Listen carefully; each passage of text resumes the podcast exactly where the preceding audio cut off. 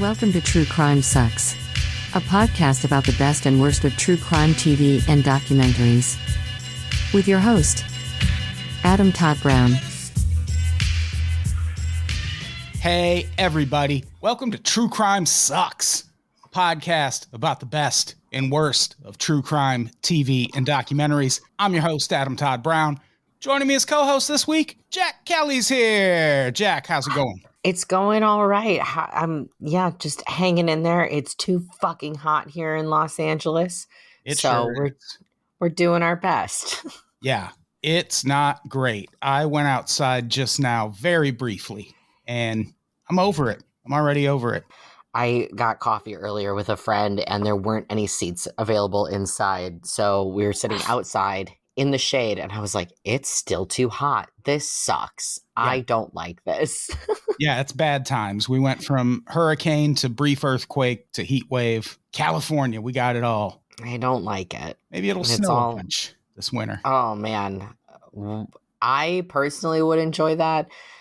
Los Angeles Really? could not handle it. I love the snow. I love snow. I'm Oh, see, for it. I left the Midwest almost exclusively to escape the snow. Like if I never see it again, I'll be fine. Every time I see it, I'm like, oh, you again. No. I love the snow. I miss it. Here's a smooth segue. A lot of snow in this documentary. A lot of snow in this documentary. Because it takes place in a place that has winter. New Jersey, which Yes. it's a place. I've been there. I saw a Star Wars movie in New Jersey once. It's uh, I've- fun. Yeah. I've been to New Jersey exactly once, and it was just to because I was in my Hamilton era. So I Mm. went to the Weehawken dueling grounds and then came back, and that was it. And that was sure an adventure on public transit, regardless. So, Yeah. Yeah. I saw a Star Wars movie there and ate at a cheesecake factory. It felt like Mm-hmm. I mean, very New Jersey that- trip. yeah, that sounds like everything there is to do in New Jersey. Plus, I could have like seen Springsteen or something. That would have been sure, sure. or Bon Jovi, but fuck Bon Jovi. Come on. So we're covering a three-part HBO Max or just Max documentary called Telemarketers. That is about one of the biggest telemarketing scams of all time. This hit very close to home for me because I used to be a telemarketer and I worked at a place very similar to this. We were emailing about this. You said someone in your family used to be a telemarketer? Yeah, my mom was a telemarketer for the Daily Herald in Chicagoland. So, Oh, wow. like, sh- but she was a telemarketer for like a legit company. Like, Yeah. like she worked out of the Daily Herald building. She, you know, Yeah. my mom is like, she is such a chatty person. It's where I get it from. And like, she can have small talk with literally anyone so Oh, she sure. but like in this documentary like when they showed you know what they would do of like reading the prompts on the screen i was like that's especially because it was like you know in the late aughts and like that's my mom was a telemarketer in the 90s so like i was like that's yes that Yeah. that all tracked for me even though i was like a kid when she was doing this it was like damn this was wow like way to way to dredge up like memories that like you know a dusty file that i was like i didn't need that file anymore but i guess here we are Yeah, I worked at a few different telemarketing places. My very first job, uh, I was 14 years old and I sold minor league baseball tickets just like out of the phone book. We would just pull up names, call, and try to sell them like a book of 20 baseball tickets. And I was really fucking good at it, like even at 14. So I kind of I did telemarketing off and on for probably 5 or 6 years at different places, but there was one place I worked in for the longest where we sold like HBO to people who already had cable or we'd sell Showtime to people who already had cable or if a new cable company opened in an area we would call cable subscribers and try to get them to switch. On those grounds, it was all on the up and up and pretty legitimate. Like we were we weren't scamming people. It's just that the owner was a lunatic who would exploit every labor law he could to make us work unspeakable hours. Did you know? I don't know if it's this way now, but at one point in Wisconsin, employers were not required to give employees breaks. You just had to give them 30 unpaid minutes for lunch. So this motherfucker did not give us a lunch. He gave us two 15 minute unpaid breaks each day. So you couldn't like go anywhere if you had to do something at lunch. He at one point realized that Wisconsin law allowed for you to make people work 14 days in a row with no days off. That was like the cutoff. And he did that. He like mandated that everyone work every day for 14 days. And if you didn't, he would fire you. Holy shit. And one day I went into work. Like he was he was the type of dude, he sent around a memo like getting really mad at us for smoking in like non-smoking areas outside the building. Next week walk through the call center with a lit cigar. Like he was that kind of motherfucker. Wow. And Wow. one day it was about a week after he did this big company presentation about how great the future looks and how everything's on track. There's all this expansion. He was outside the building. A bunch of people were smoking and they just heard him on the phone with his secretary inside and he goes i'm in a lot of trouble. I'm leaving for the day. Peels out of the parking lot goes home kicks his wife and kid out of the house barricades himself in the house has a standoff with police and it eventually ends with him committing suicide. Holy shit. And I remember I got to work the next day, and my supervisor was standing out front and was like, Adam, you must not have heard. And he told me what happened, and I shit you not, my first thought was, Oh, I get to watch the Bulls game tonight. Cause I'm sorry, the dude was a fucking monster. No, Like, that's such a bad person. okay, but that's such an incredibly human response. Like, I feel like a lot of people would frame it of just like, you know, and I was just like, oh man, like so sad for his wife and kids. Be like, no, like this man did me dirty. I'm excited I get to watch the Bulls game tonight. And then the second thought is like, oh yeah, I mean that sucks for his wife and kid, but also like But also the Bulls, it was like when they were in the midst of winning all those championships and it was playoff Oh yeah. time. Yeah. Yeah. So I, I we're had one- talking we're talking like what? Like 90 95 96? 96, 97, around then. Great. Yeah, yeah, yeah. And yeah, so like right at the tail end of it too, when Incredible. the games were actually good. Oh. Incredible. So yeah, rest in peace, dude. Uh let's talk about this documentary. The reason I mean, Brought all it's just that as up. insane. yeah. The reason I brought all that up is this place depicted in this documentary is a lot like where I worked because the thing about telemarketing is no one wants to do it. So the only like real outlet they have is like either criminals who are unhirable at other places or just people who have, you know, shitty work histories, people who are too young to get a regular job like I was when I worked at 14 for a telemarketing place. And that was my experience at this place. Like I worked with some fucking criminals and it was wild. Like I would show up drunk all the time. People would get drunk at work. We would smoke weed in the bathrooms. Someone got mad at management and wiped shit all over one of the bathroom stalls once. It was absolute fucking chaos. And then in the midst of all that, you also had to be good at selling HBO to people. It was great. It's just nuts. Some of the stuff that they showed in this documentary, I was like, that was not my mom's experience at the Daily Herald. Yeah. See, I worked at another place that was way more legitimate and they wouldn't have stood for any of that. Like they just sold magazines. They had a cop on staff, but his only real role, in my opinion, was if you sold a certain amount in an hour, they gave you a gift certificate to a nearby steakhouse. And it was a $50 gift certificate. And that cop, without fail, would give you $25 for that gift certificate.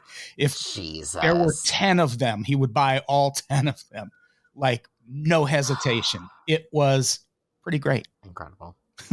so yeah this telemarketing place it was a little more wild than the place i worked like people weren't like drinking beer at their desk or like nodding off on heroin at their desk, which that all happens here. It's a place called Civic Development Group. It's a good name. It sounds positive. Sounds like they're Yeah, but it's like those, you know, it's just vague enough that you don't know what it is or what it does. right. It sounds positive, but you're just like, yeah, civic development group. But like, if you were to say, like, oh, I work for civic development group, I would not know exactly what that is immediately. No, Like, not at all. I, I would never guess telemarketers. One thing that struck me right away, this documentary, it's like that boyhood movie. Like it spans a long time. Yeah, 20 years. Yeah, because it starts in 2010, but that's like kind of the end of what is actually depicted in the documentary, which all starts like 2005, 2006 ish. And then it yeah. finally makes it to present day. Well, I think it even starts even earlier. Well, well, the footage starts in like 2005, 2006. Right. But like, the but, opening scene, uh, I mean, is him in bed in 2010. Right. Yeah. And like, and I'm like, oh, wow, this starts in 2010. And then he's like, nope, actually, it starts seven years earlier when I got my first job as a telemarketer at 14. And it was like, oh, shit. Like, that's what? Like, Yeah. It covers two decades. That's crazy. yeah, just bonkers. Um, I like I like in the beginning when he says, I could never imagine I was part of the biggest scam in telemarketing history. And then the very next sentence, I was onto it right from the start. Okay, Sam, which is it? Okay. By the way, that's uh I don't think I said the guy's name. Sam Lipman Stern is one of the two main protagonists in this. He is the filmmaker, and it's pretty easy to see why he's a telemarketer for the police specifically. Because Sam sounds like a fucking cop when he talks. Yeah, it, he's got one of those voices where, like, you know, it's like we'll get to it later, but like, you know, obviously they age over the course of this documentary, and like he's the type of person that I feel like grows into his voice Yeah. because like hearing that voice come out of him in like 0506 when he's starting these videos, I'm like, that is not your voice, sir. Yeah. Like that's that's a fake voice that's been installed in your throat. Like that is not you. Yeah, he But- sounds like a crooked cop. Like he Yeah. sounds like a bad cop in a movie. Yeah, immediately. and he's young as shit. Like he said, he worked there for seven years. He started when mm-hmm. he was 14. Like there's scenes of him doing rails of coke at work. Like how deep into his employment was that? Honestly, honestly. Well, because he also said that he like started recording a cut like what like two years into it. Like he didn't s- Yeah. initially start out recording everything, but yeah. Imagine your 14 year old kid gets a job and you send them to this place. They come home and you're like, hey, tell me about your coworkers. Yeah, well, he also like he dropped out of school, and that was like the thing that his parents were like, "Yeah, you have to go get a job." Oh, yeah. And he's like, "Well, who's gonna hire a fourteen-year-old who didn't graduate from anything?" Because I think he had like dropped out of like eighth grade, even like he, Yeah. Like he dropped out even before high school, and so like they were like, "No, you're gonna go get a job," and it was like, "Yeah, who's gonna hire a fourteen-year-old who doesn't have an, even have an eighth grade education?" The answer: Civic Development Group. Civic Development Group. Yeah, they talked to someone else later on who I just put him in the notes because his name is X Santino the God, which Incredible. tell you right now, it's probably a prison name. That is Yep. a name he picked up in prison. And he talks about coming home from prison. And he was like, I, listen, I went to prison for some shit. I got a job at Civic Development Group in like six days. Like they were just hiring anyone. There's even a guy they interview who's like, you don't know who's sitting next to you in this cubicle. Like, That's ominous because you're sitting in a Mm. cubicle right next to people. Yes. Yeah. I would be scared out of my fucking mind working there. Yeah, they talk about people like selling drugs there, like for real drugs. Uh, someone selling pit bull puppies. Anytime someone's selling a dog in public, shit's up. Like something's Yeah.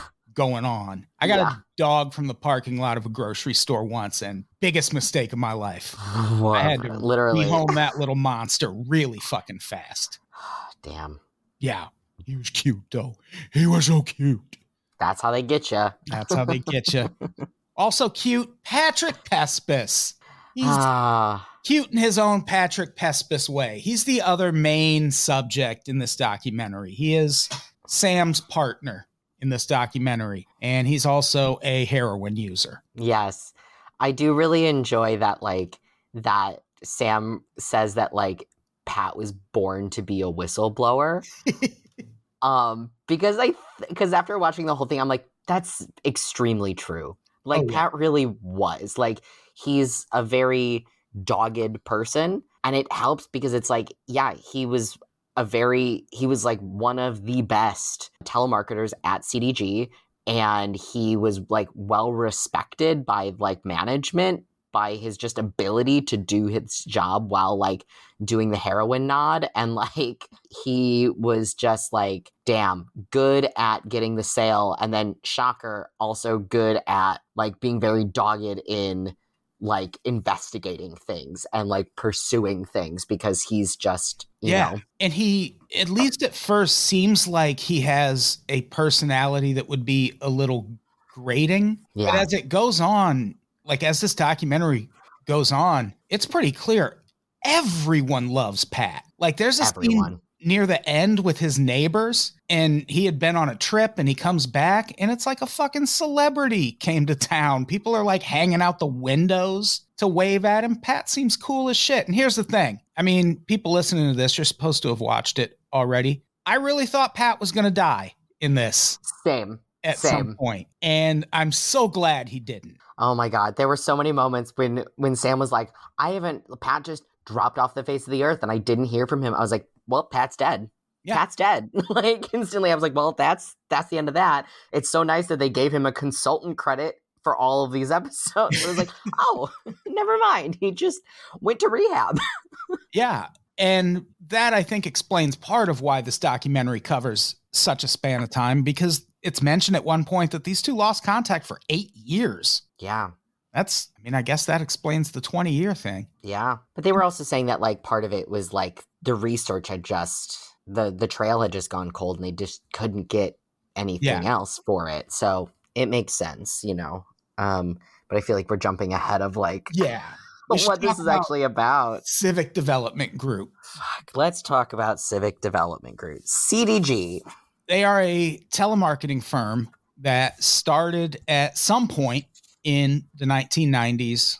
They had offices all over New Jersey, and they basically pretended to be the fundraising arm for a bunch of different charitable organizations, most of them dealing with like police, firefighters, veterans, things like that. And they would go to, say, the Fraternal Order of Police and just give them a huge check. Like, you don't have to do anything for this money. All we want is to be able to use your name when we're making our fundraising calls. And then they would take these calls, take this money, and they would give like 10% to charitable organizations. And they would keep 90% for themselves. And it's brought up in this documentary. One of the reasons it worked so well is there are people among us who, for a whole variety of reasons, are just gonna say yes when the police are asking for something. Yeah. My I think my if I'm recalling correctly, I think my father is one of those people. So Hmm. um cuz I feel like I've seen these decals on his cars like in the Oh, 90s and the aughts. And not anymore, but like it was yeah, my dad's got a a weird hard on for the cops cuz he wanted to be one and he wasn't very good at it. So yeah, he'd be a prime target for this.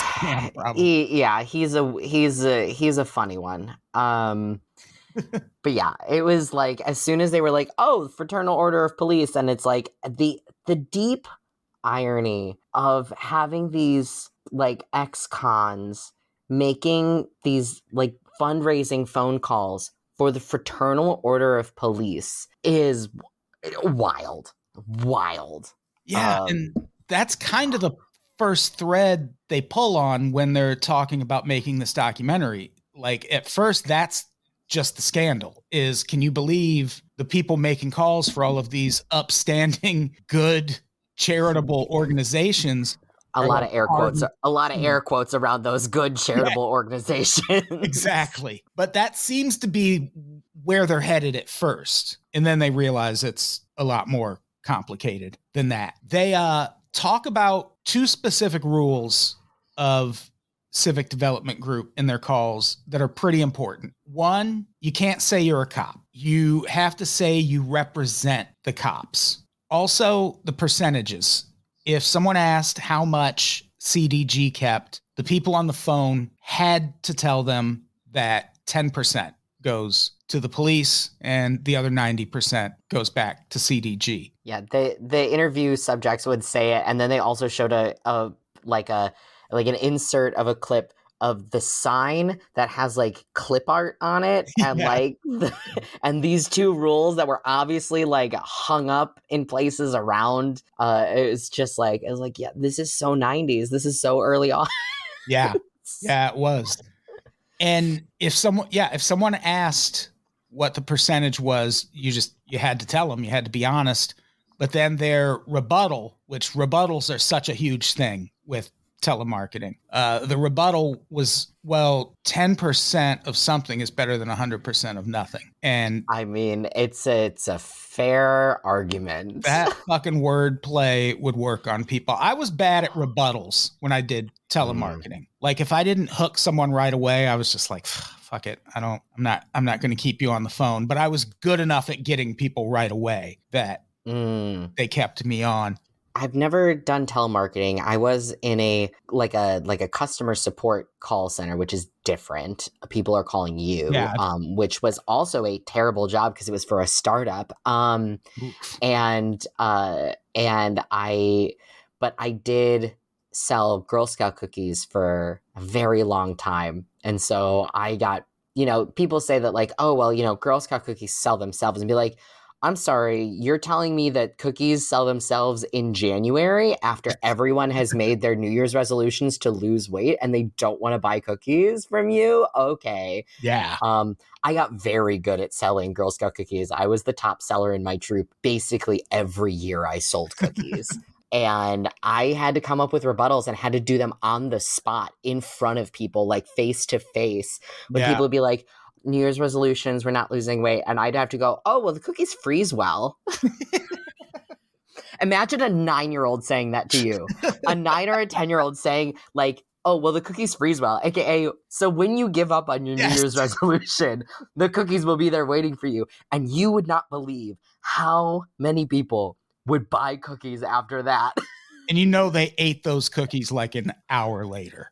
Oh, absolutely. Honestly, for me, the shock was when I discovered as an adult that the cookies actually tasted very good frozen because they never made it to the freezer in my house. so, like, I was selling a version of this product that I had never experienced.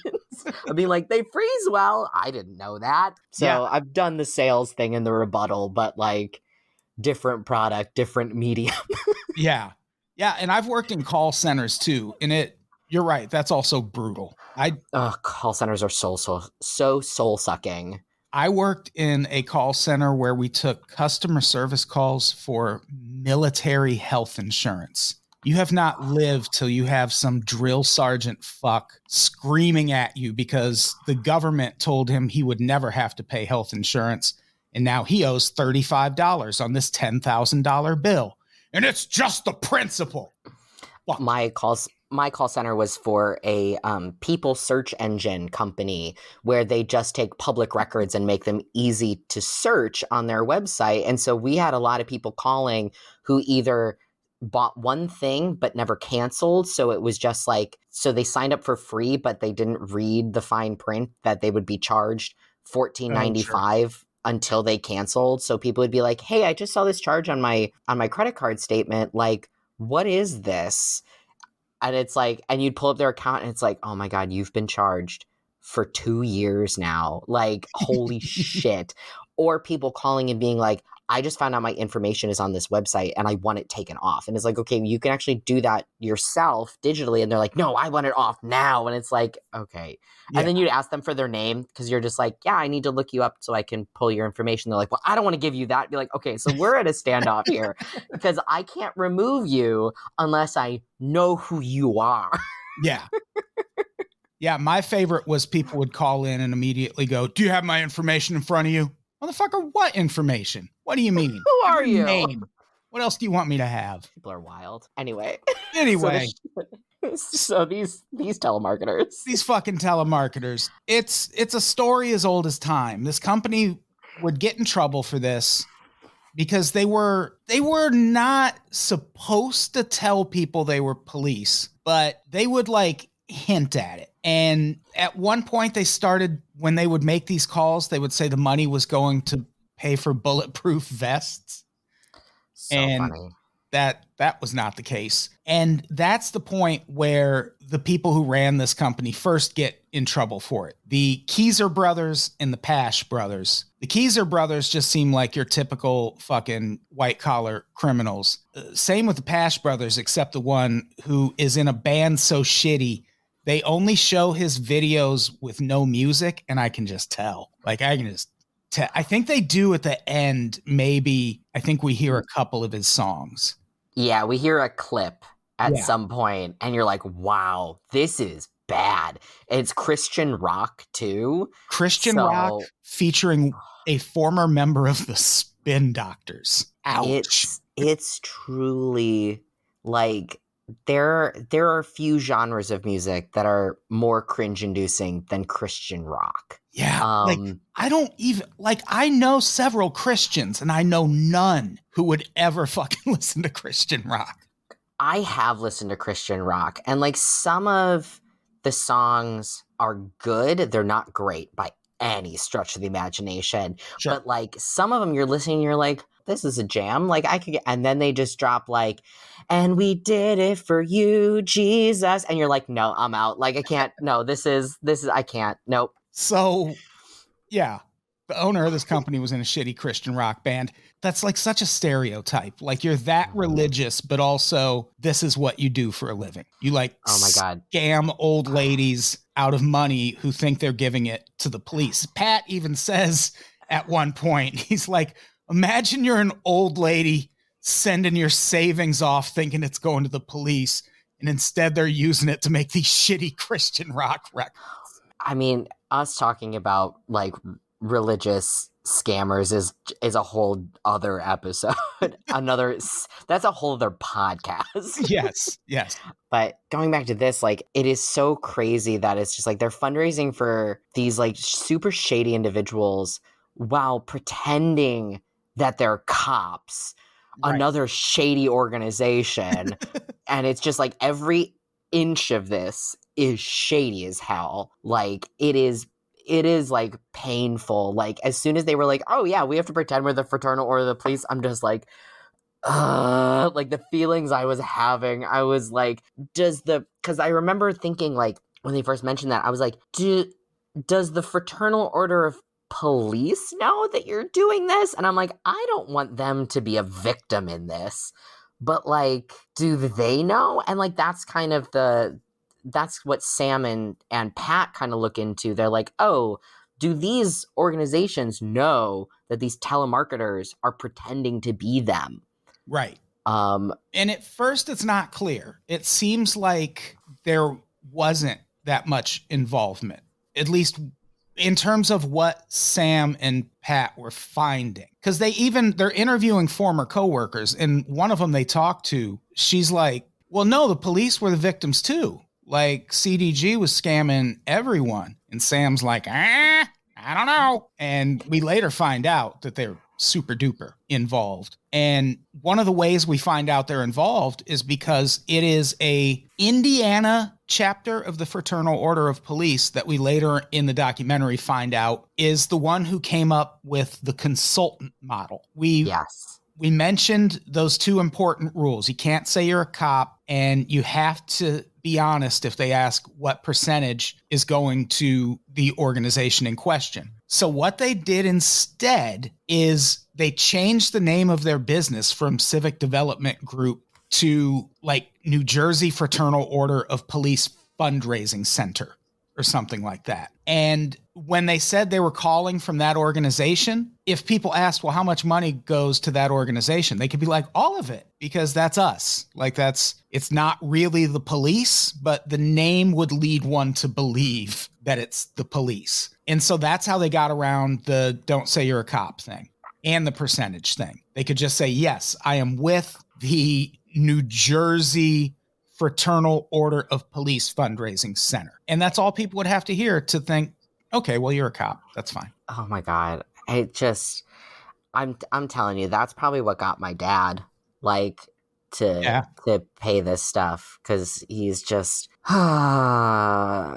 yeah. Can, can everybody tell that I have daddy issues? Um, it's amazing. I can only imagine how much money they were taking in. Like they they didn't really, you know, they didn't really say how much they were receiving. Well, they do say at one point that when they made the switch to the consultant model, their donations or their revenue went from 5 million a year to 250 million. Yes, yes they did. You're right. They did, which bonkers after they switched to this model. Right. And pretty much everyone they interview who was involved is like, yeah, that's obviously why donations went up because we were able to basically pretend we were cops and say all the money's going to us.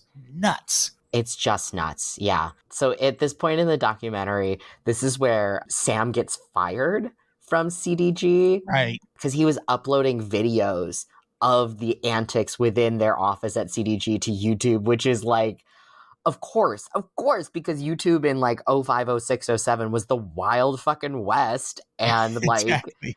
and the shit that was up there was like people's just like everyday nonsense. And like, you know, it's this shit that like people would upload to TikTok today and people would be like, oh, this is so cringe because this is just you uploading your normal everyday thing. And it's like, yeah, this is what it used to be, guys, because like video was like a new thing. And like, but like the shit they were showing was just so crazy. And Yeah. they like, and they fired Sam over it because they actually hired a cop to work in the office which was like once again like to me as soon as he said that i was like oh they hired a warden for the inmates is what they did Yes. like like these employees are just prisoners in a different sense like Yeah. it, it- is because you're mean- not you're not going to be able to rely on like the management or the supervisors because they're all fucking criminals too. They just work their Yeah. way up.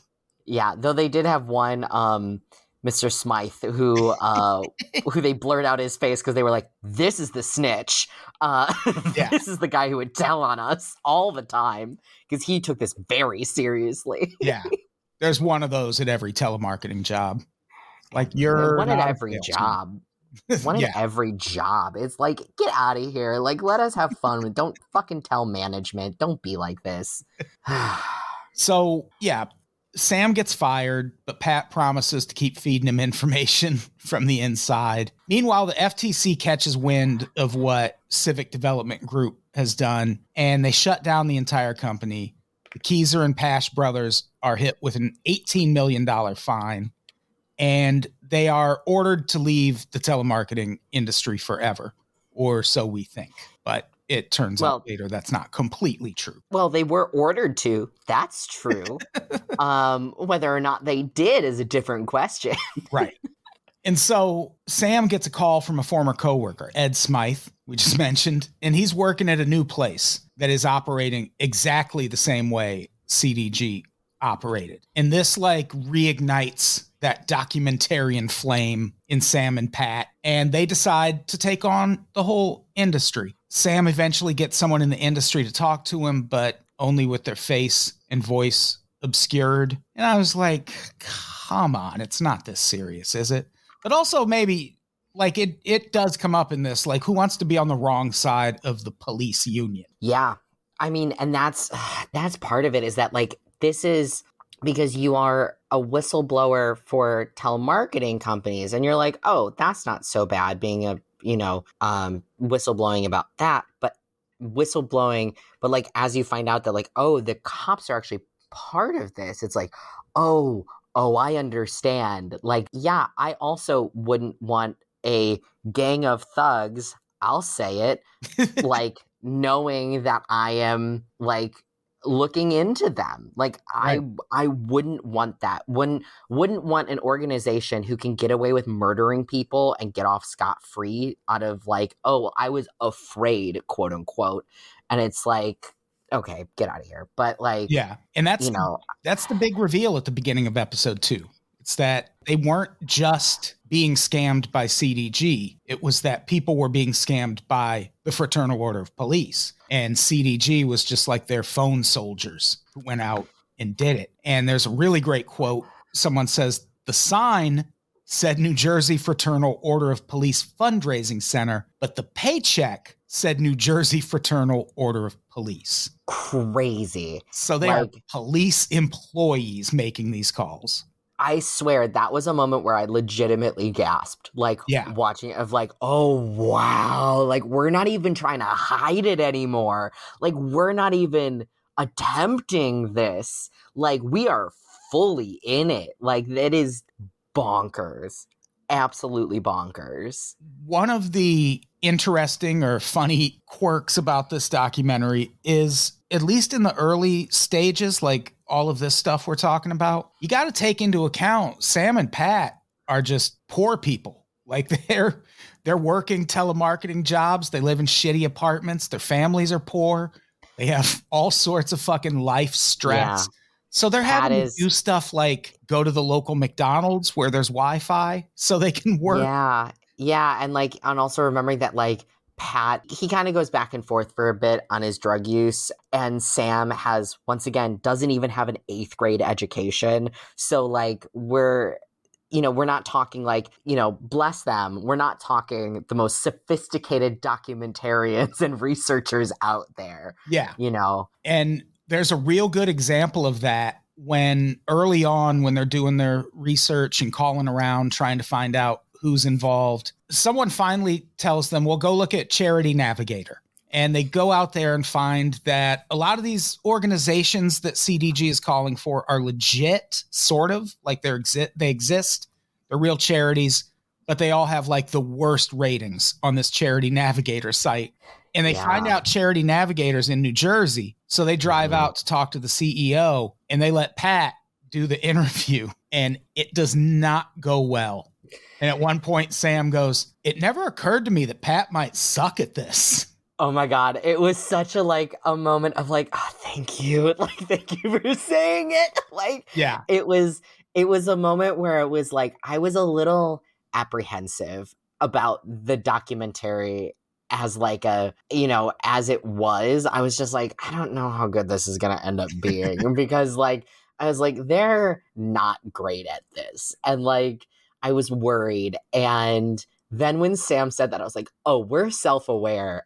I really enjoy this now. I was like, yeah. as long as we are aware that we're not very good at this, I'm, you know, I'm here. I'll stay. You know, yeah. it was like I was gonna stay anyway because we had to talk about it. But like, if I I planned to watch this on my own before you asked me to be on the on the podcast, so I was yeah. like so excited when you when you said it was this because I was like, fuck. I'm thrilled. we we love a scam. We love a scam story. So yeah. this was totally my jam.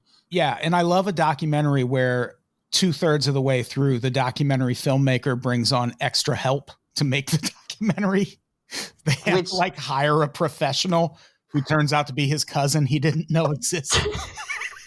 Which was incredible. Amazing. Well, because his well, because his mom was like, "Oh, you should call Adam." He's like, "Who's Adam?" who's like his cousin who's had like film screen at like South by Southwest. Like, yeah. How do you how do you want to be a filmmaker but not know that guy's in your family? Incredible. That's nuts.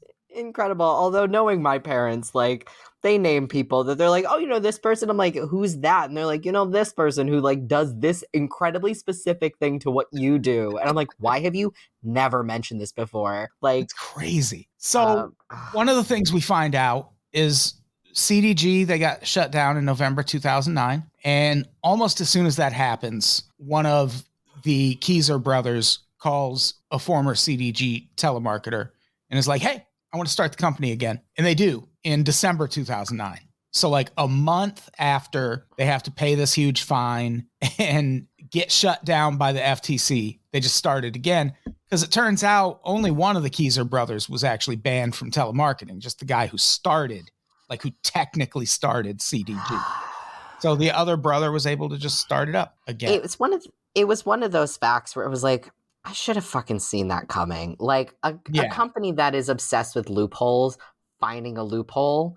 I, I should have known. Should have seen it coming. Still was surprised when it happened.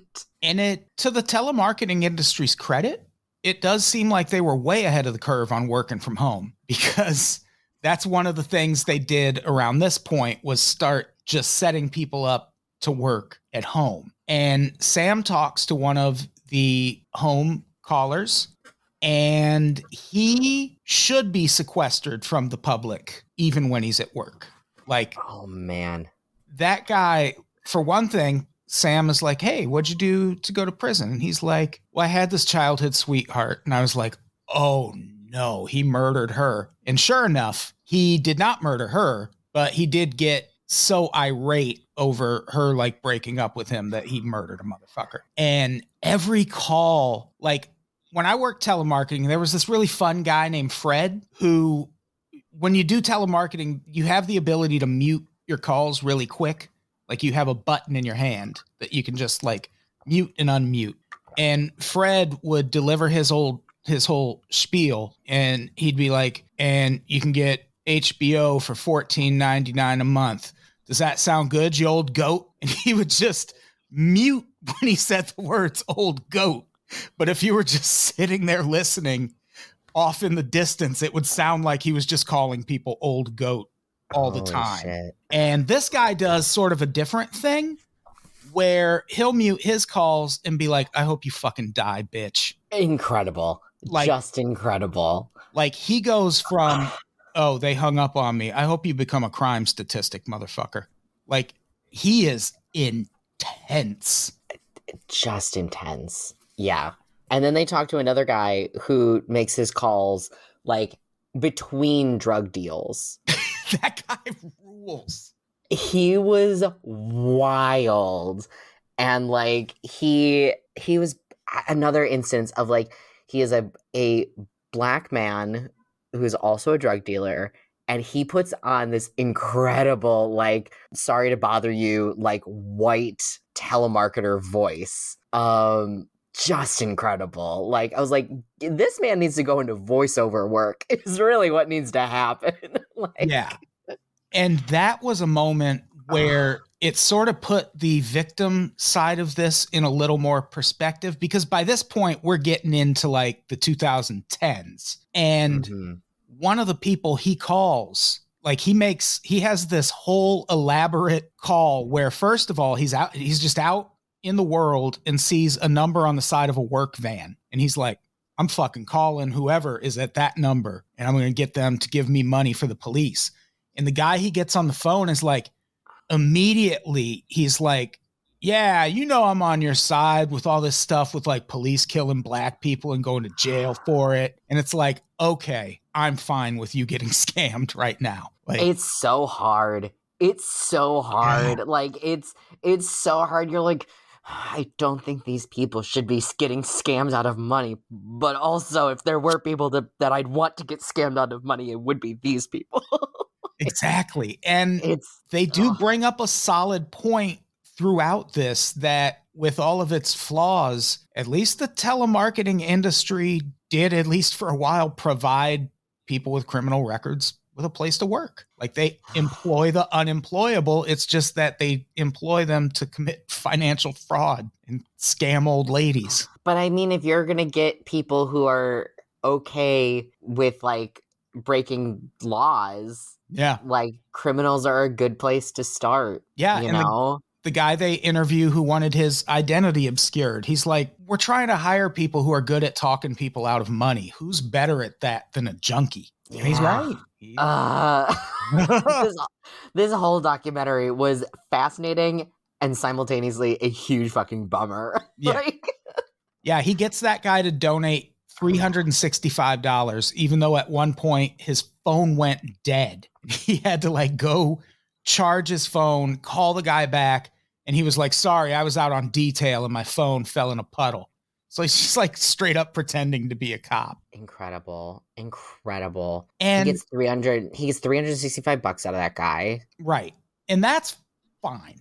That guy getting scammed, I don't care. What is really a bummer is when they get into how much of this is sort of like low key extortion. Like if you're like some of these people, I don't think we met we had I had it in the notes earlier, but especially when they're making these fraternal order of police calls, what you get in return for your donation is this decal that you put on your car, you can put it in the window of your business, and it just shows that you donated to the Fraternal Order of Police. So there's a whole variety of things people are going to think they're getting out of that. One, oh, well, if that's in my window and I get pulled over, the cop's going to see that and maybe like not give me a ticket.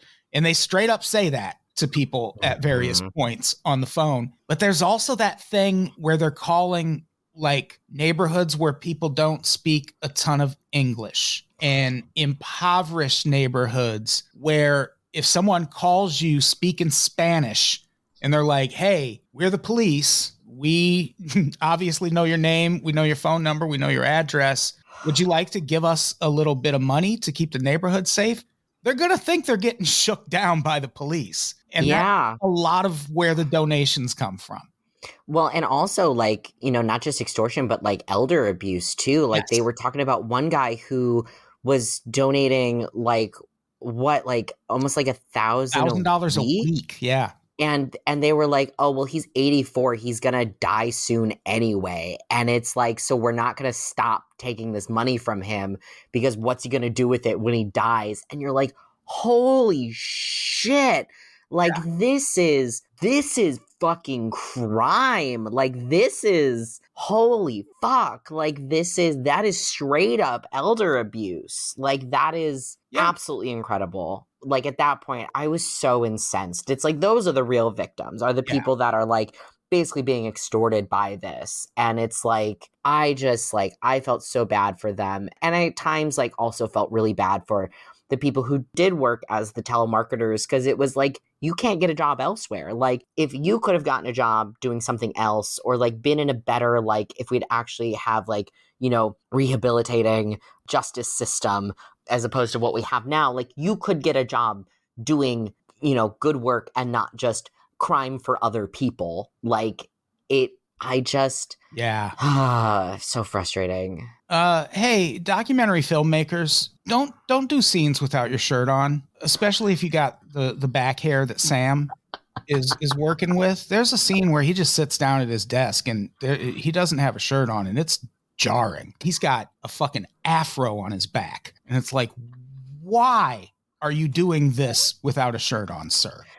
I I want to say um, some of us were not upset by that. So um, there are two sides to every story, Adam. Fair, very fair. Some of us can't take our sweaters off. Okay.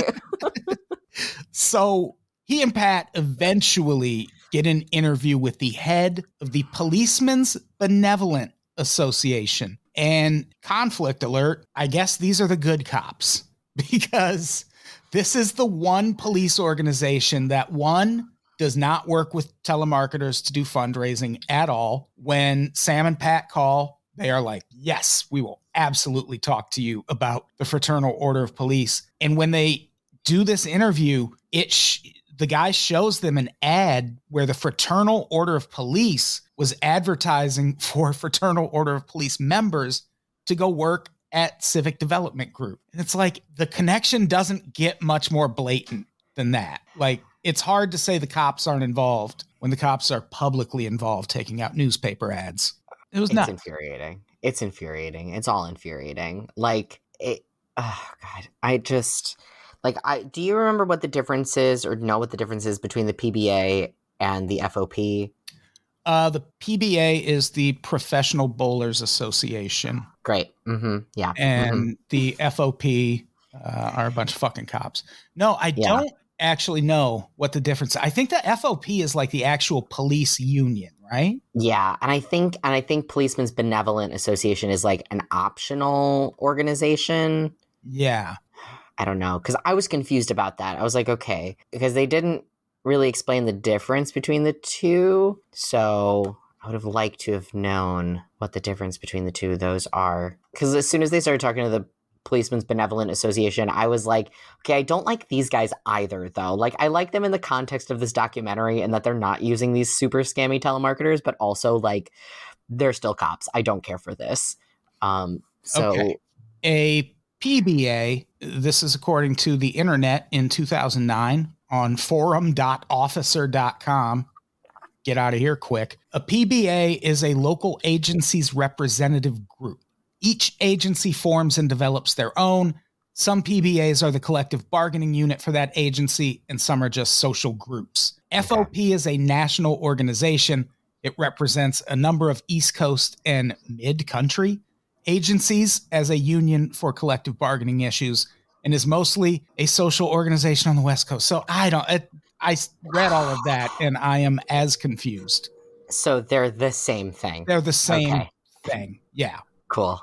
So I feel like I feel like it's like FOP is mostly a union and sometimes a social group, whereas the Policemen's Benevolent Association is mostly a social group and sometimes a union. yeah. Yeah. It sounds like that's probably about Okay. right. I don't I continue to not like either of them, but here we are. Same. Um it's fine.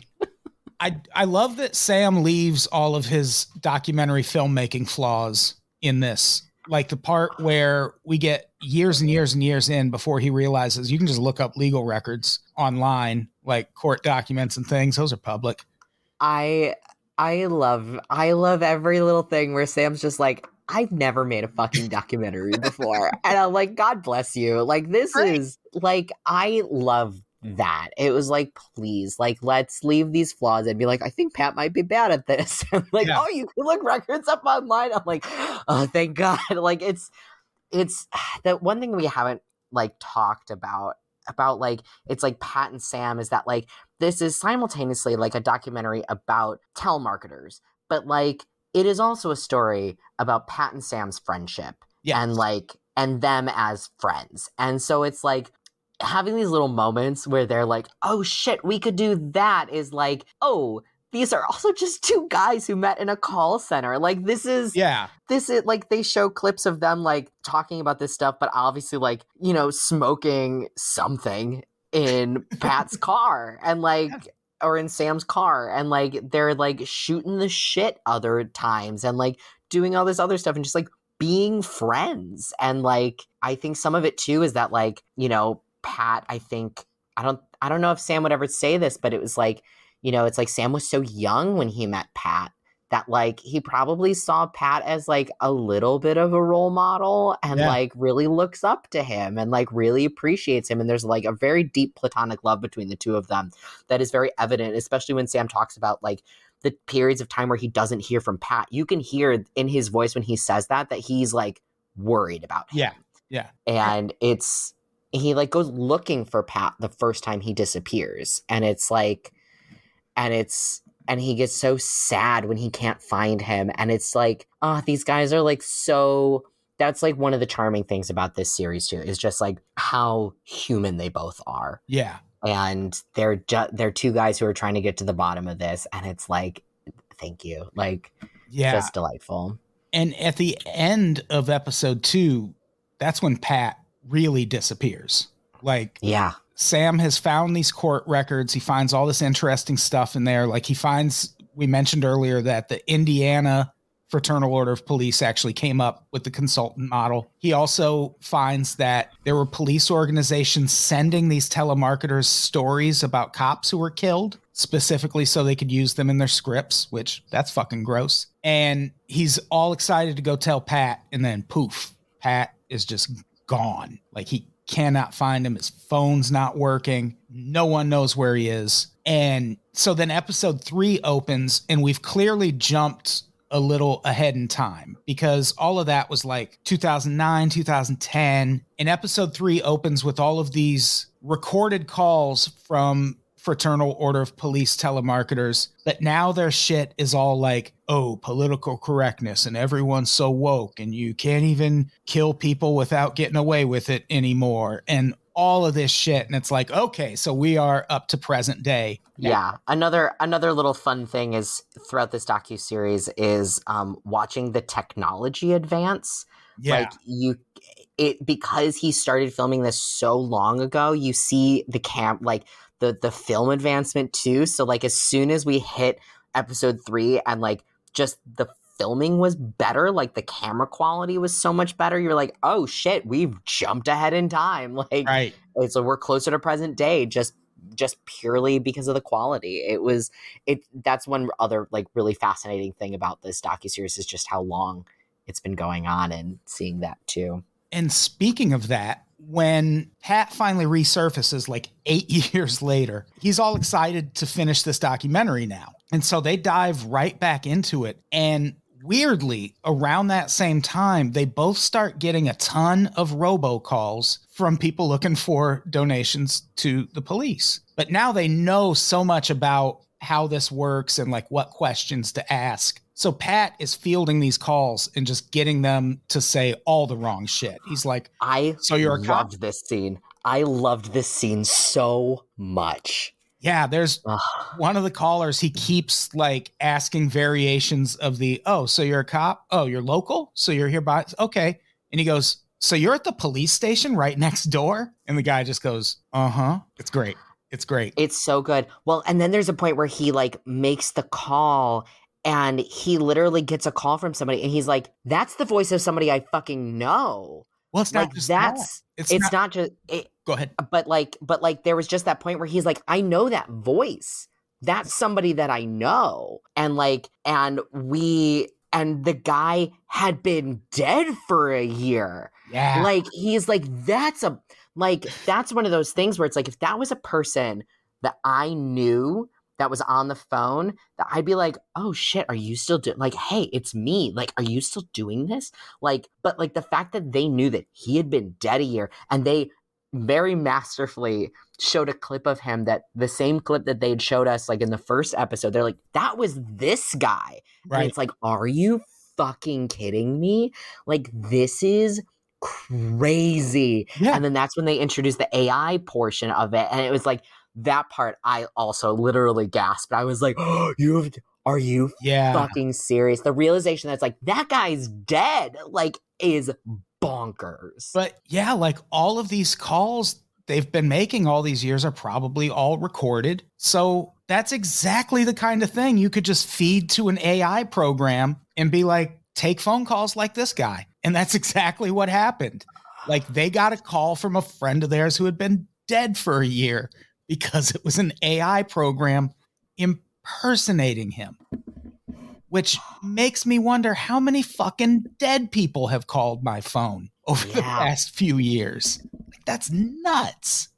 yeah Like, Yeah. imagine if that was your family. Like, imagine if that was that dude's wife who got that call. Oh, that is terrifying to think about. yeah and yeah ugh ugh yeah also terrifying is the interview with the Federal Trade Commission guy because he's like, "Look, I I get where you're coming from. It would be great to take on the police because you're right. When these things happen, only the telemarketing companies ever get in trouble for it. The police are never brought up. That's a running theme throughout this. And he's like, "Yeah, man, you want to take on the Fraternal Order of Police? You want to be on the wrong side of that?" And so no one's really willing to do anything. And further complicating matters, they eventually moved away from the consultant model to forming PACs, political action committees, where now they can make calls through PACs. And because of the way PACs were created and the rules that govern them, which are almost none, it's considered political speech. So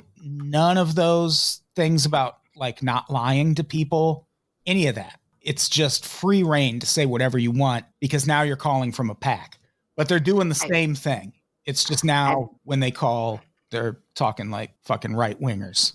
I feel like it's not an episode of this podcast with me here without me saying that I fucking hate this country. uh, like, holy shit. As soon as somebody says PAC, like as part of anything in some sort of scammy thing, I'm like, oh, you mean one of the greatest fucking scams in our political system? Yeah. The political action committees and like super PACs and like finding out that like PACs, you can donate to a PAC and they never have to disclose their donors. Like, what a fucking scam. What a fucking scam. Yeah. Like, it is, it's truly incredible. It's, it, it is, oh my God, that's another fucking episode. Anyway, we need to keep going. I, I, oh God, I hate, I hate the police. yeah. The band is great, but like, Yeah. Yeah, Band. just- great. as soon as the FTC commissioner was like, "Oh, do you want to take on the police?" I was like, my stomach churned. I was like, "Oh, it's another one of these documentaries." And I was just like, I kind of knew we were going there, but now I'm like fuming. I was like mad the entire episode 3. Yeah. Every government representative they talk to is a huge disappointment. They meet up with this journalist named is it Sarah Kleiner? yeah, Sarah Yes, Kleiner. Sarah Kleiner, who had been covering this story also for a long time, but not as an insider, just kind of as an outsider. And they start working together. She puts them in touch with a woman named Ann Ravel, who used to be the head of the Federal Election Commission. And she talks about how much of a problem PACs are and that there's nothing really that she can do about it. So Exhausting. she puts them in touch with a senator who we see later who is also a useless piece of shit. Ugh, But it is so frustrating. before that happens, Sam and Pat start like reaching out to all of the various FOP organizations. The only one that'll talk to him is Florida. So they book a flight to Florida. Pat will not get on the plane. So Ugh, they have to drive instead because it would have been his first plane trip and he was too weirded out and didn't want to do it. So they drive and that interview ends up getting canceled. So they show up anyway. They just get thrown out. They head to another organization in Florida called the International Union of Police Organizations. There, they're just told that they don't talk to the press. And so they're starting to give up. And then this cop named Robert Lozano, who is a cop in Houston, he was implicated in a bunch of FOP fundraising schemes. And that story goes nationwide. And at that point, all of these FOP organizations that refuse to talk to him start calling because they know these two are looking into it and they want to like get ahead of it and be like, yeah, we're like, we use telemarketers, but not those telemarketers. And so there's lots of fun scenes of them trying to track down this Lozano guy while Pat is just jamming barbecue in his mouth. That Oh, doesn't so really, really work. And so this is where we see Pat's neighbors because they go to Florida and then come back and he's been gone and he gets a fucking hero's welcome in his neighborhood. One of his neighbors is like, I know he's a good man because his wife was in a wheelchair and now she's out of it. If you can get a woman out of a wheelchair, you're a good motherfucker. That's a quote from one of his neighbors. Like they fucking Yeah. love this guy. I like that. Yeah, it's like it's so sweet because there's like another scene where they meet up with um a guy that they used to work with and like when they like because this is also shot during COVID, so like you know they're wearing masks and stuff and they do interviews like outside at certain points and like you know when he when Pat shows up like the other guy just is like Pat fucking Pespas like Yeah. like it's just so cute because they're just like they're like oh my god this guy and it's like he is so beloved by everyone and it's just like it's it's so lovely that like sam included all of these little moments of just people just fucking loving pat and Yeah. it's like the incredible incredible So the thing about all those FOP organizations coming out and saying they're ready to talk now, they want to talk at the National Fraternal Order of Police convention. So there's going to be hundreds of cops there. But they go, and the first person they talk to is a representative from the Texas Fraternal Order of Police. And you can tell his interview was probably just to like feel them out and find out what they know. And they don't say it directly, but you get the sense that he realizes they know a lot more than they think. Because immediately after this interview, like hotel security comes up and they are essentially kicked out of the convention and the hotel, or they maybe just left willingly. But Yeah, because the the guy they were interviewing had like the most like PR answers, and you could tell that he was very unprepared for the level of knowledge these guys had about what was going on. And like you could sense it in his body language and his face that he was not prepared for this. yeah, And he wanted to get the fuck out of there. And then almost immediately they got calls of like, oh, this person canceled, this person canceled, this person canceled. Oh, and we're being escorted out of the hotel. How fascinating. like speaking But- of but also it's so brave so brave of them to go in there and they they'd also been saying like i feel like we're being followed now Yeah. like by cops and like there's always a level like and i've always feel this way watching like you know scientology documentaries when they're just like i'm being followed. And you know normally when you hear that from people you're like okay i get that you're like looking into this and you're like paranoid but like you're probably not being followed. But like there are people who like you know it's like there's proof positive that like they are absolutely being followed. Yeah. and so like when they're like i think i'm being followed i'm like oh without a doubt you're being followed. Like i didn't after after watching so many scientology documentaries i'm like you are without a doubt being followed yeah, um people Crazy. always assume that like if someone's saying, "Oh, I know, I'm, I feel like I'm being followed," like people always assume it's going to be like the government. And no, like just rich people will do that to you also. Like business people will have you followed. There's a documentary called The Pez King, which oh yeah Mwah, fucking great. And in that, they're talking to that guy, and he's like, Yeah, I did kind of think the Pez Corporation was having me followed at one point, but I know I was just being paranoid. And the filmmaker's like, Actually, I have documentation showing the Pez Corporation was having you followed at that Yeah. point. And that guy's like, Oh, what a relief. I'm not Yeah. crazy. It's like with um, Scientology in the aftermath. There's an episode where they are talking to journalists, um, where it's um, you know Mike Rinder and uh, Leah Remini are talking to journalists who have looked into Scientology and are still looking into Scientology. And one of them's just like, "Yeah, I was getting the feeling that I was being followed," and you know, and Mike was in charge of that. And he's like oh you were absolutely being followed. And like he just like straight up was like no no no you were. We had your flight information. We knew all of this. We knew every single we knew where you were at all times. Like he's like Yeah. no that's a hundred percent guarantee you were being followed. Like there's he's like i was in charge of that. I'm telling you i had you followed. Like bonkers. Absolutely bonkers. There's a really cute moment near the end of the documentary when they're being escorted out of the hotel and Sam and Pat see this guy who they know used to be the head of like the Louisiana Fraternal Order of Police. And in that capacity they know he worked directly with uh, Civic Development Group and now he's like the head of the National Fraternal Fraternal Order of Police and so they're like fuck it we're to try and talk to him anyway and Pat goes after him and he starts going, Yates, Mr. Yates, is that you?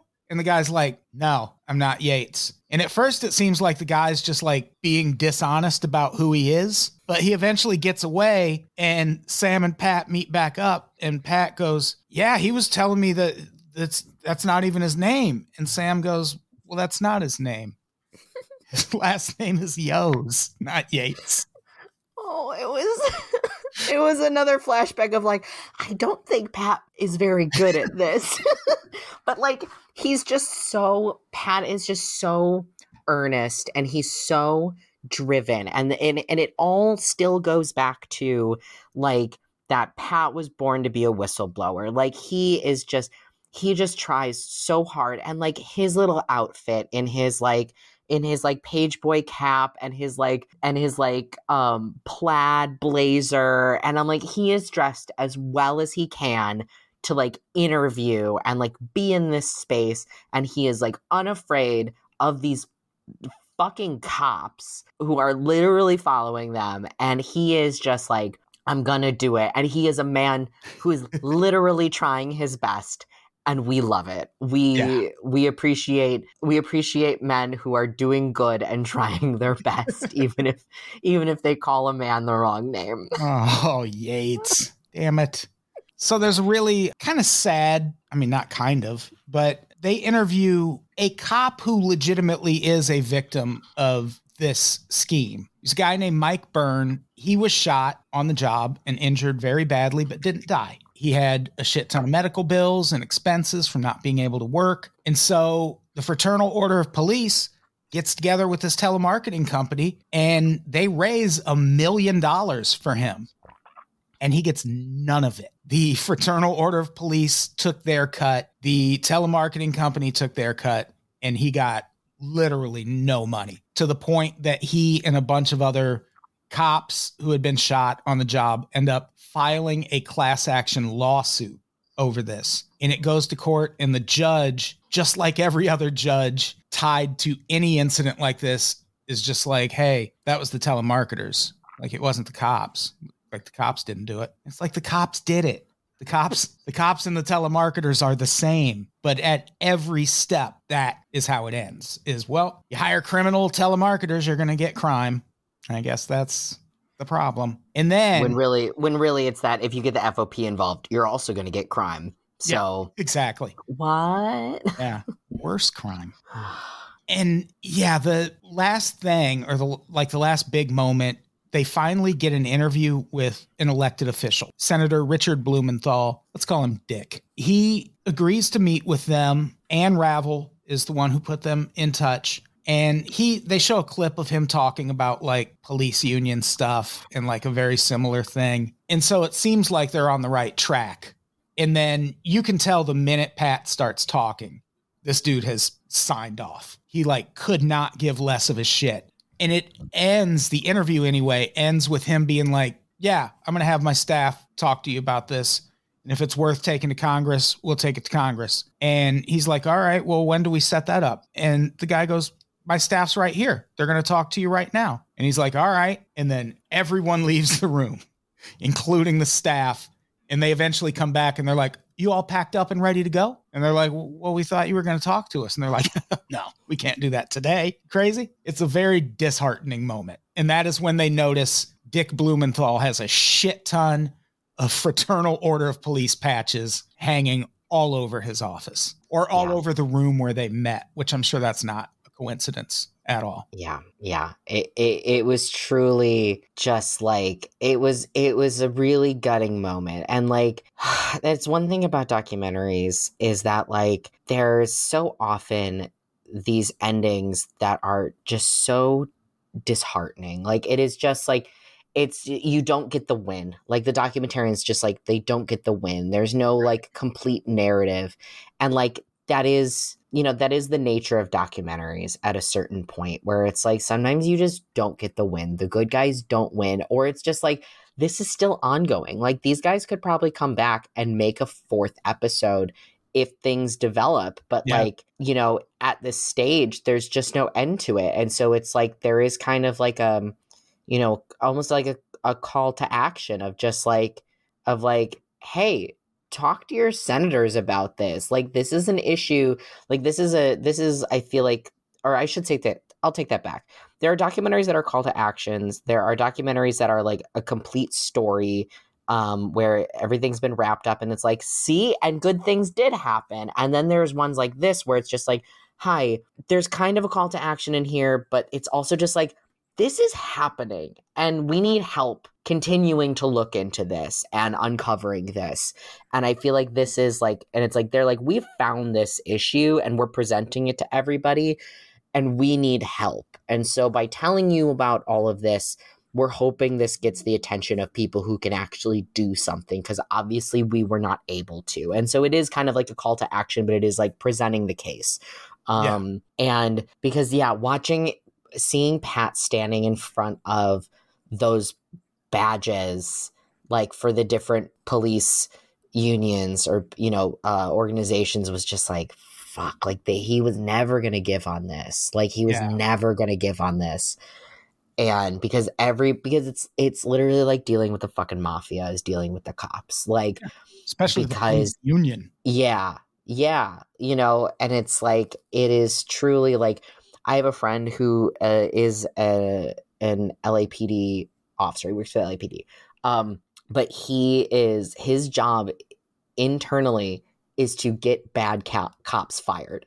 So oh. like he has to do the research. yeah. so he has to like stand in front of like a board of of other cops and stand there and be like, this motherfucker deserves to be fired because of X, Y, and Z. And he has to state the case. And he's like, he's like, I enjoy my job immensely, but it's really hard. And Yeah. he's like, and he was even saying, he's like, it is harder to get cops fired for shit they do on duty than it is off duty. Yeah. And it's like, that's, That's crazy. crazy. and like, it it is just truly it's nauseating to think about like you know yeah the cops even have an internal system of looking this shit over and and checking themselves but he's like it is genuinely extremely hard to get a cop fired and it's like Yeah. yeah, because they're because it's a fucking mafia Yeah. and so it's like, you know, and it's like, I'm just like, when people are like, you shouldn't be friends with cops, I'm like, I'm friends with one, and he's good. he's Yeah. a good egg. Yeah. I mean, it's one bound, good cop. It's bound to happen. I know people who were cops who are very clearly and obviously good people, some who left being cops because of the shit their fellow cops were doing. Like it's Yeah. not completely cut and dry like that. No.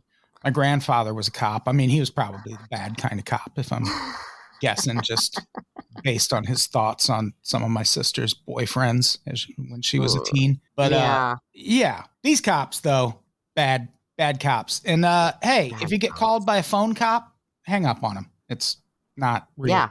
it's a scam. It's the probably a dead person. but they're still scamming you. Which It's probably a dead person calling you. yeah, they're just gonna feed our voice into it. Oh no, Oh, God. Oh, no celebrity no. voices. Snoop Dogg. Oh, no. Oh, my God. Could you imagine? I would Um, give but, like- I would give Snoop Dogg money. Oh man, I will say there is one like lovely little coda to this, and that's like they got a they gifted Pat with this really great picture of him talking to the senator, Yeah, and like got it super like got it professionally framed, or at least put it in a frame for him, and like Pat ha- has it hanging out like immediately hung it on his wall, and it's like he was so happy.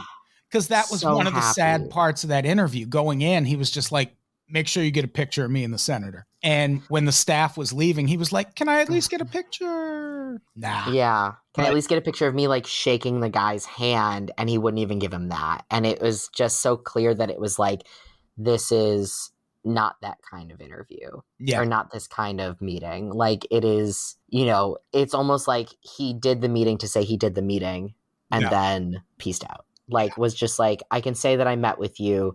I'm not going to do anything about it. But at the same time, like, this documentary is also kind of putting him on blast of like, Yeah. yeah, no, we know you, you didn't do anything, you piece of shit. Like, Yeah. you know, because because one thing that we didn't mention was that like Senator Blumenthal was no like the reason that Ann Ravel got them in contact with him is that he has been very vocal about being anti telemarketing and like Yeah. And so they were like she was like oh this will be a good guy to talk to. And it's like okay but he's still supported by the cops. So like of all the all of the the like bureaucrats they spoke to and Ravel who's like retired was like Yeah. the one person who was actually able to help them and you know was happy to help them. Um but you could tell that she also in that interview was like yeah this man is not good at interviewing Yeah. you could just tell by her body language and it was like It's all like just yeah and and it also kind of ends once again with like you know sam and pat just like you know they went on this crusade together it took so long and it is about their and it is still about this friendship of them trying to take on this industry and taking on the cops and like you know it is it, it is truly so brave like whistleblowers are so brave and especially being like a lot of whistleblowers i feel you know like anonymity and they absolutely should with shit like this like Yeah. you know it's it's very important for whistleblowers to be anonymous but you know for them to be public whistleblowers against the police is extremely brave Yes. and i i commend both of them Yeah. so much yeah. It's kind of a disheartening ending, but it's such a good documentary. It's like I didn't even mind that it was three episodes. There was some stuff they maybe could have cut, but it's fine. Like and Yeah. and yeah, you're you're really tuning in for the interaction between Sam and Pat. Like that part will at least leave you not feeling awful at the end. And Pat gets his picture. Pat get his Pat. gets his picture. Picture. And Pat also like gets like he goes from, you know, literally doing the the junkie nod at his desk and they comment on it. Like they're like, Oh, Yeah. there's Pat doing the junkie nod like before calls. And he's and sober like by the end. Well, and he's sober. like yeah. California he just like sober. Yeah. yeah, he like comes alive. Um, you know, he also finds Jesus at a certain point, which like Yeah. it's like okay you know that's that's common for another day but um but you know then he becomes california sober and then he becomes like sober sober Yeah. and like and it's and they sam even talks about like pat even having this like he's like he's this is the healthiest i've ever seen pat Yeah. and he genuinely seems very healthy and like you know there's a clarity to him too and it's like and it's just so nice to just be like i'm proud of my friend and you're Yeah. like sam we're proud of your friend too Yeah. Yeah. So in that way, it's an upbeat ending. And yeah I think that's our episode. Jack, i think so too thank you so much for doing the pod. I appreciate thanks it. for having me yeah thanks for having me what do you have to plug before we get out of here? Um, you can follow me on social media uh, at Jack Loves TV on both um uh, the app formerly known as Twitter and Instagram. Very nice. Um, you can follow me at adamtoddbrown.substack.com. And uh, that's all I got for now. Let's get the fuck out of here. Jack, say goodbye. Goodbye. Goodbye, everybody. We love you.